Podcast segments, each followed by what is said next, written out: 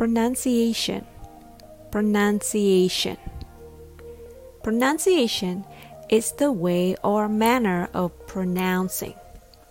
It's the act of producing the sound of speech.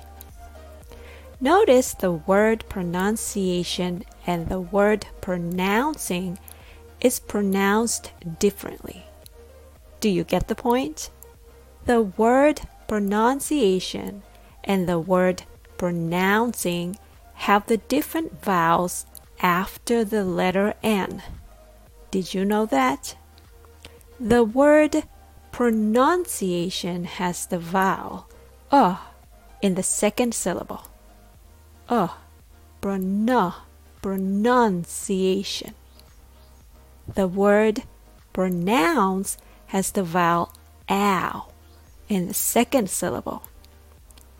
Ow, pronounce, pronounce, or pronouncing.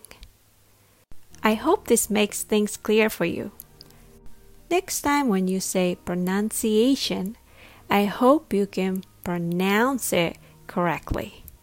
Thanks for listening.